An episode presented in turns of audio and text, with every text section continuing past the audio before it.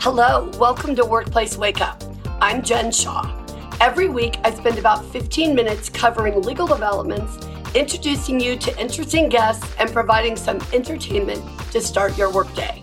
Happy New Year and welcome to 2024. I cannot believe we're in 2024, but okay. It feels like, I don't know, a couple of years ago we had Y2K and all that business with turning 2000. I don't know. Time is just going at a rapid clip, especially now that my daughter is about to start high school and I just cannot believe it. Anyway, here we are. We are going to talk today about the top 10 ways to stay out of court in 2024. Now, you might be wondering, well, Jen, why do I want to stay out of court in 2024? Well, I think you know the answer to that question. You never win in court. It's ridiculously expensive. It takes a ton of resources. And when you think about it, what is the point? You're arguing. You're not doing anything beneficial. You're not solving the world's problems. You're not making your products or working with your clients and your customers. So today I would like to talk to you about the practical things you can do to avoid workplace liability. Okay. And I mean workplace legal liability, right? For employment law matters. So, number 10 is I want you to follow appropriate hiring discipline and separation practices. Now, obviously, we could spend three days talking about what all of those practices are. But the most important thing I think is to understand what are you required to do by law? So you know there are certain hiring documents, posters, that sort of thing you have to give employees there are separation documents you have to give in California. Um, there are three of them that people forget about the notice of change in relationship, the DE 2320, which is the Employment Development Department's uh, document on unemployment and disability benefits, and then also the HIP notice, HIPP, which tells employees about health care but has nothing to do with a COBRA notice or whether they were actually on your healthcare plan while working. Those three notices are required. And then when you talk about discipline, of course, if you're a union workplace or a public sector workplace, you may have some specific requirements that you need to follow. But it is critical that you know what you're supposed to be doing in this area. And of course, you do so consistently, which we'll talk about in a few minutes. Number nine, I want you to set reasonable expectations for your team. Now, I know that reasonable minds can differ about what's reasonable, but you want to be very clear about what your expectations are. I think that is one of my biggest challenges as a leader is being willing to set the expectations up front. And rather than hoping, as I do, that people will just figure it out, right? I don't like the potential conflict of having to tell people what I need. I don't like to have to sound like I'm being bossy when I'm saying, okay, this is how I want you to do it. The problem though is I have ideas about how I want it done. And so if I don't communicate those ideas, if I don't let the team know what they're supposed to be doing, I'm wasting their time. I'm avoiding an opportunity to coach them and mentor them it just doesn't make any sense, right? So we want to make sure that we're setting those expectations and communicating them. You have to do performance evaluations. I know you don't want to do them. I get it. They take a lot of time. I understand. The end of every year, I spend weeks doing performance evaluations for our staff and our lawyers. But I think they're really important. And I love the impact that they have on just driving people wanting to do a good job. Um, I get feedback during the process, which I am so grateful to receive about how I can do a better job. There's just so many good things about doing regular evaluations. Now, remember, you should be giving input to your employees every day, right? When I say evaluations, conducting regular evaluations or appraisals, I'm talking about those formal processes where you fill out a document, then you have a meeting. By the way, you don't just send the document and tell the employee, hey, let me know if you have questions. This is their chance to meet with you and to have an opportunity to discuss what they think is going well. their own opportunity areas, what you can do better. I know a lot of people have said these are a waste of time. I just could not disagree more. I know it takes time and energy. I don't care what system you use. I don't care if you use numerical ratings or you use words or you have people write things out in paragraphs. Whatever you want to do, just do it. Okay. Do those evaluations on time. You expect your employees to get their work done on time. You have to do their evaluations on time. All right.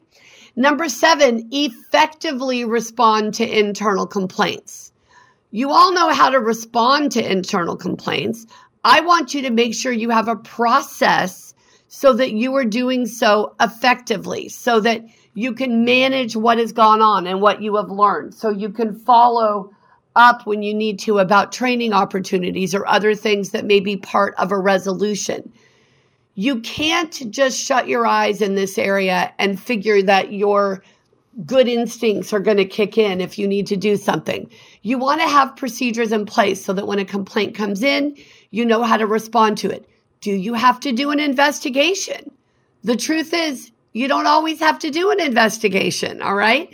Sometimes you know exactly what happened. You may not know what you want to do about it, but don't do an investigation unless there's something that you need to know that you don't know. There will always be things you don't know, but is there something you need to know that you don't know? That's when you're going to do an investigation. All right. Number six, drive wage hour compliance. Okay. The number one way for you to get sued is not following wage hour rules. You don't pay overtime correctly to your non-exempt employees. Your wage statements don't contain the information they should contain. These are really low hanging fruit for plaintiffs lawyers. So you've got to think about things like on call time, rest breaks and meal periods. What do you do with your timekeeping system? All of those kinds of things you need to think through as part of your wage hour compliance program. Remember, the vast majority of employees in your workplace are going to be non-exempt. That means you are going to be on the hook to make sure that they're getting paid for every hour worked, that they're taking their rest breaks and meal periods, that they're paid for any time that they may be working, even if it's away from the workplace or it's in their off hours. All right. And remember, federal law is much different than California law here. So you've got to make sure that you've got your wage hour practices down pat. Number five, document document, document. Every time we write a position statement for the Civil Rights Department or the EEOC, or we go to the Labor Commissioner, or we have to respond to a demand letter from an opposing counsel, we need your contemporaneous documentation. I can craft a story that sounds great, but if there's no documentation to back it up, it doesn't have as much credibility it's not going to have as much weight.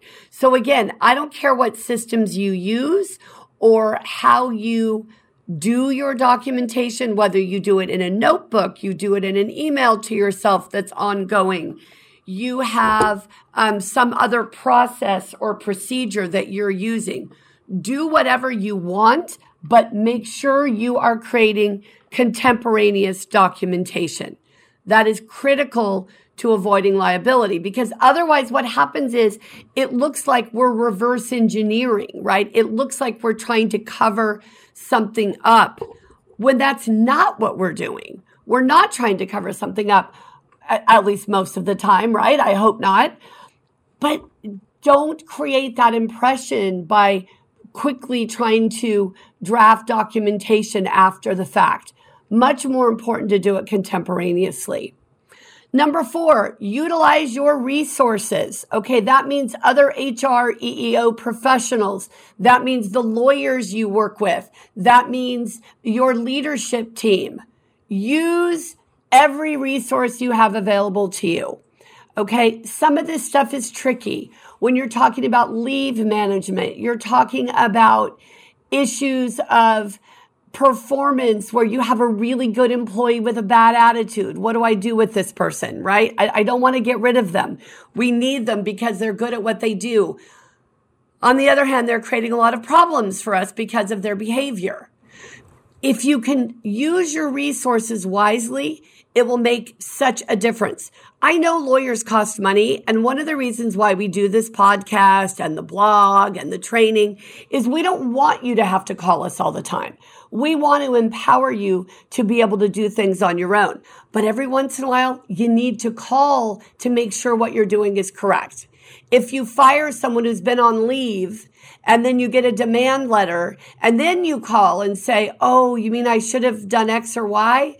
Well, in this case, you probably should have, right? So if your gut is telling you that you need some expert advice, call your counsel. Make sure that you've got what you need. 99% of the time, it's not going to be necessary. But if when it is, you want to make sure you're using that resource. Same thing with people you meet at conferences, people you meet in training sessions. If you connect with someone, get their information, right? Use them as a resource. Number three, be consistent. This doesn't mean that everyone is going to be treated the same because different facts call for different actions. So you won't always do everything the same way. But what I do want you to think about is consistency. Are you always treating your employees like they are your most favorite employee? Like there's no one you'd rather be working with. They are absolutely the cat's meow. Because remember, if you do that, even with the people who you don't necessarily feel that way about, you're going to be in such a good place for avoiding liability you're just not going to have to worry on the area of discrimination or harassment or retaliation because you're going to be able to show that what you're doing is consistent. You would have treated other people in the same situation the same way. All right, number two, talk the talk and walk the walk. I got to tell you, 2024 is my year of being more direct. It's also my year of no house projects my sister, who is amazing and a, she's a home organizer and a business owner and an operations manager. She's incredible. And she finally said to me early this fall, no more house projects because I tend to hire the worst possible contractors. They don't get anything done on time. The price comes out being crazy. Anyway, it's insane. So it's my year of being transparent and direct, and it's also my year of no house projects. Okay, here's how I'm going to be direct with you. You can't screw this up. You can't let yourself or your leaders behave in a way that is inconsistent with what you expect your employees to do. That is a recipe for disaster. So take a step back Think about what is really going on in your workplace and make sure that you've got this buttoned up. Everybody needs to talk the talk and walk the walk. It is what it is. It doesn't mean we have to agree with each other. It doesn't mean we're always going to see things the same way from the same perspective, but we've got to be sure that everybody is clear about their expectations and that they are doing what we expect. All right. Number one in this area of the top 10 ways to stay out of court in 2024 is to follow your internal policies and procedures. Okay. I know you're all about to, to roll out a new handbook. Good for you. You should do it every year. If you're a public entity, you may roll out new procedures manuals. You may update equal employment opportunity policies, whatever you're doing. You want to be consistent. It's good idea to get them out at the beginning of the year as a reminder but you have to follow them. You have to say what you're going to do and then do what you said you were going to do. Okay. There's two parts of that. Now, it also means that when your policies become stale or the law has changed so they're not enforceable, it's not really what you should be doing anymore, that you need to make that change. Okay. Now, listen, I know we're at our 15 minutes here. Top 10 ways to keep you out of court. There is one final opportunity for you on January 9th to be able to participate in our legal update. It's our last one. You're going to want to do it. The other two have sold out. Register right away. There's a little bit of room left. You are going to want to participate. There's three and a half hours chock full of things you need to do for 2024, new laws, new court decisions, new regulatory developments. Everyone, thank you so much for joining me here this morning. Have a great rest of your day. If you enjoyed this episode and would like to spread the word, please share it with others, post about it on social media and or rate and review it. Of course, you can also follow us on LinkedIn, Facebook, and Twitter, and email us at info at shawlawgroup.com. Workplace Wake Up, including its guests and hosts, do not provide legal advice in this podcast. Do not act upon any of the information discussed in this podcast without consulting a licensed attorney in your jurisdiction.